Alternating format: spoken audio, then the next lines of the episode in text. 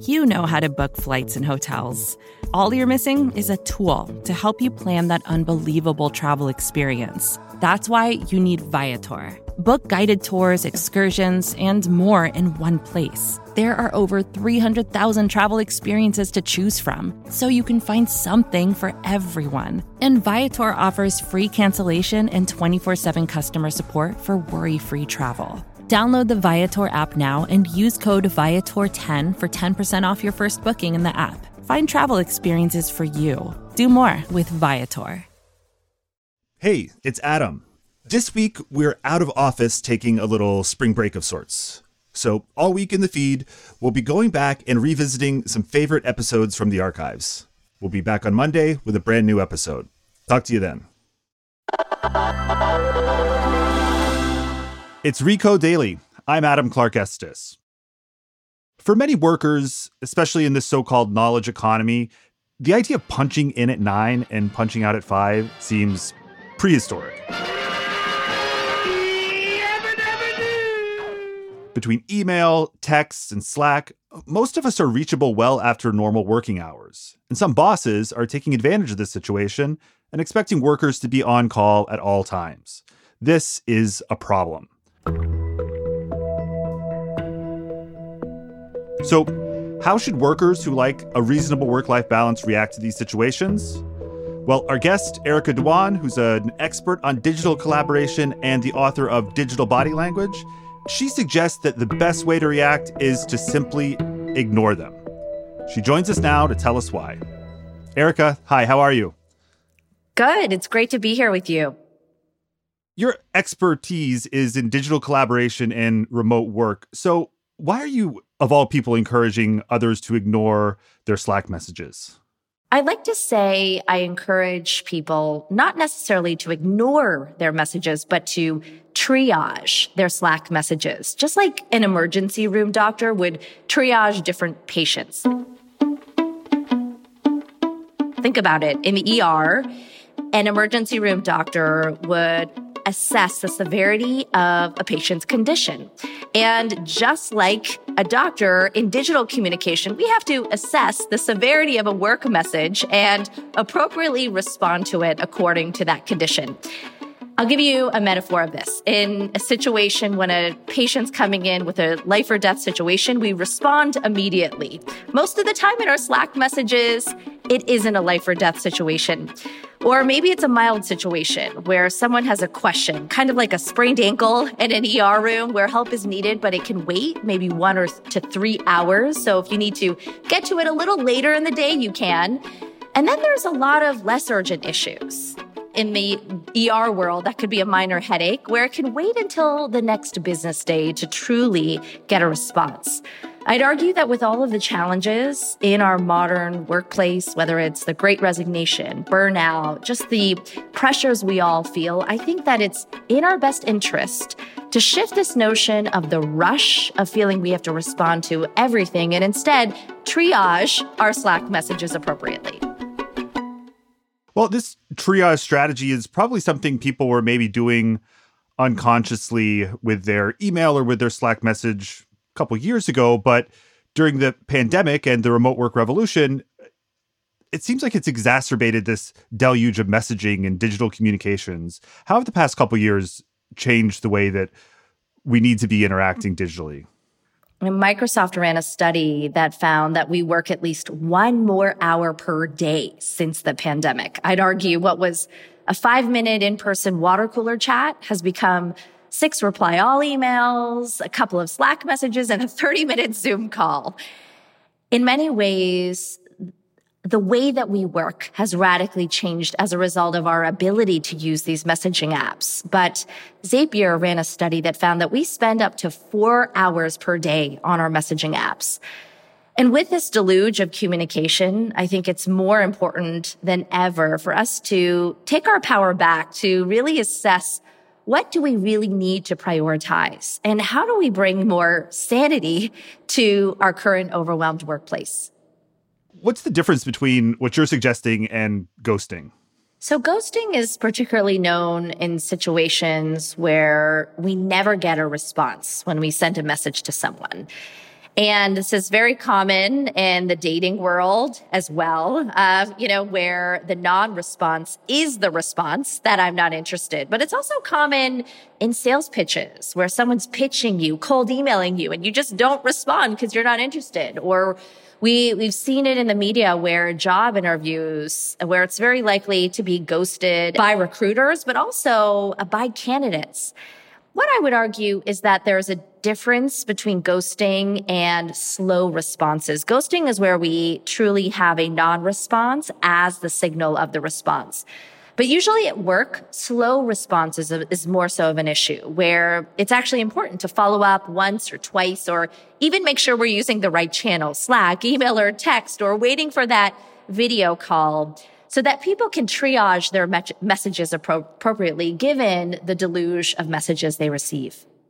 Okay, I feel like I get the broad strokes of your strategy here, but walk us through this. And I'm going to use an example that is a little more personal than the ER example you used. Let's say I'm at dinner with with family on a Thursday night and I'm getting texts from work. Uh, and they're getting increasingly irritated with me for not answering. How should I handle this step by step? you have to ask yourself a few key questions. The first is, is this actually urgent? If this is a big negotiation or a true crisis moment, then handle it quickly. But if it's not, and usually it's not a crisis moment, ask yourself a couple of questions. First, can you put away your phone and actually be present to your dinner, literally physically removing your phone from the dinner table or even letting your team know you'll be out until say 8 or 9 p.m. and you'll check texts afterwards can reduce that pressure. If you do see that text message come through, maybe you are the type of person that needs to respond. So just respond and say, got it. We'll be back in two hours. I'm at dinner now. That can help certain people who feel like they need to respond. Thirdly, if you're you're the type of person where you're pissed that someone's texting you where the urgency was unwarranted late that night, what you can do is actually respond with an email the next day. In all of our digital messages, the channel we use implies an urgency level. So texts are faster than say emails. Emails are, are faster than say scheduling a video call. And so switching the channel on someone when you respond can also signal that something isn't urgent to them. And last but not least, I think be proactive in helping others know when they can slow down as well. I know leaders that have changed their email signatures where they write things like, please work in your own schedule. I work in mine. Or they set out of office messages on their Microsoft Teams instant message or Slack IM tools. Um, or even just letting others know to expect a response tomorrow can be helpful. Well, let's assume this strategy is not working and my boss gets upset, or in the worst case scenario, threatens to take action like firing me or demoting me. What, what, what do I do then? I think number one, you have to ask yourself, do I really need this job? People have been doing this calculus for years. And I think if you do, then respond as needed. Second, once the heat is less, once they're a little less angry, maybe have a discussion with them about how you can create two hour break boundaries or blocks as off zones. And then third, create a, a, discussion around a code of conduct for what really is urgent, what's not. Make sure it's in writing so that in the future, if you're in these difficult situations, you can go back to the rules and norms that you've set. Okay. Well, say I'm on the other end of this and I'm working late and need an answer to a question from a colleague, but they're not replying to my emails or texts. What are some strategies that I can use to avoid getting too frustrated or offended? Yeah, well, we've all been there. Uh, but at the same time, I continue to ask myself in these situations, why am I getting so frustrated or offended? Is this really actually urgent for me? If it's a, it's a big issue, if it's a performance issue, then you need to resolve it. But most of the time it can wait until the next morning. And so if you're in that situation of getting frustrated, maybe work on something else. Go to bed. Remember that not everything needs an instant response. And I agree it can be annoying, but remember when it was normal to respond to a voicemail within a week? now, if we don't hear from someone within, say, 10 minutes, a half an hour, we start to wonder what's going on. And I'd argue that while our culture has sped up to the pace of a hamster wheel, maybe we should ask ourselves, could this wait? And even did we give them a clear response time expectation? And if we didn't clarify it's urgent, then we really have to wait. So is your point here entirely about establishing a proper work life balance? Or is there also just an element of increasing efficiency in the context of work itself? In, in other words, can ignoring messages actually make people more productive? I believe this goes well beyond simply work life balance or mental health. I think that our ability to triage our messages will allow us to be more productive, more innovative, more creative in our professional careers and find more meaning in our personal lives. We've all seen the studies that show that single tasking instead of multitasking has massive creativity benefits. So, when it comes to effectively managing the deluge of messages, the rings, dings, and vibrations, know when it's okay to hide your phone, go outside, take a walk, take a break. These are factors that drive productivity and focus. And we can still choose to work 80 hours a week, but with a higher level of focus if we take the time to remember that this is about effectiveness in the entirety of our lives. Well, I have to admit, I am someone who really tries to respond to everything as as quickly as I can. Um, and I could kind of like spill my guts about the the fears that I have uh, about not responding quickly. But I, I wonder if you could walk us through the the common fears that people have about not being as responsive. Really, when it comes to fear, our fear of not responding is about a fear of performance or perceptions of commitment to perform. And, you know, while this perception is definitely something we all have to manage, I've spoken to many managers that would reward impact in a role higher than responsiveness without that same impact. And I wonder, and again, I fall into this category, is there a certain personality type that more strongly feels the need to respond to every single message and quickly? I think that there are two types of people who are much more likely to feel the need to respond quickly. The first is people with lower power in any digital message. Think about it. If you are sending a message to your boss versus say a junior report or a peer or an assistant, you may tend to respond more quickly to your manager or boss and you may wait until the next morning to say connect with a junior report, especially if something isn't urgent to you. The second uh, other type of person who feels more likely to respond quickly are people where you have a long-term relationship or a, a high trust relationship. Is there a point at which the tactic of ignoring professional messages veers into being a bad colleague?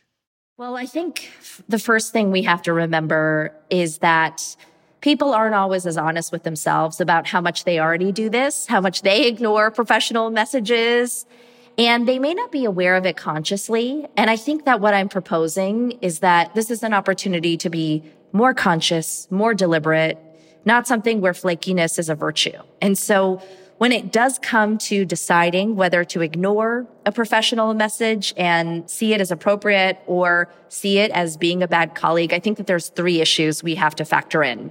The first issue is what is the level of trust in this relationship? Of course, if we're longtime colleagues and we followed up with someone three times, it feels like they're being a bad colleague.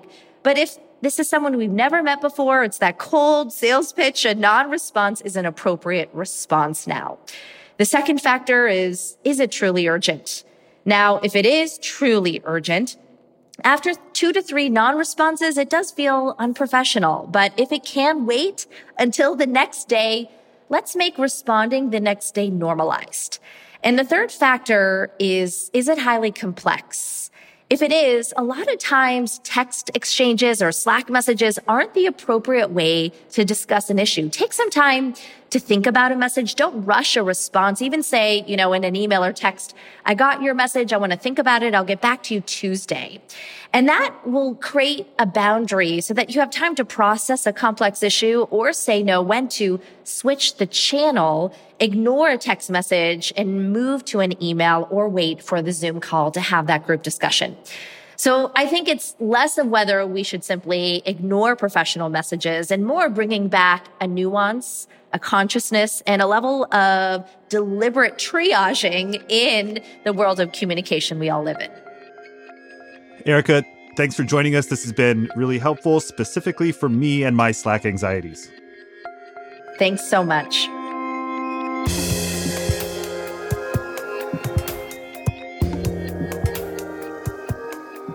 Today's episode was produced by John Ahrens and engineered by Paul Robert Mounsey.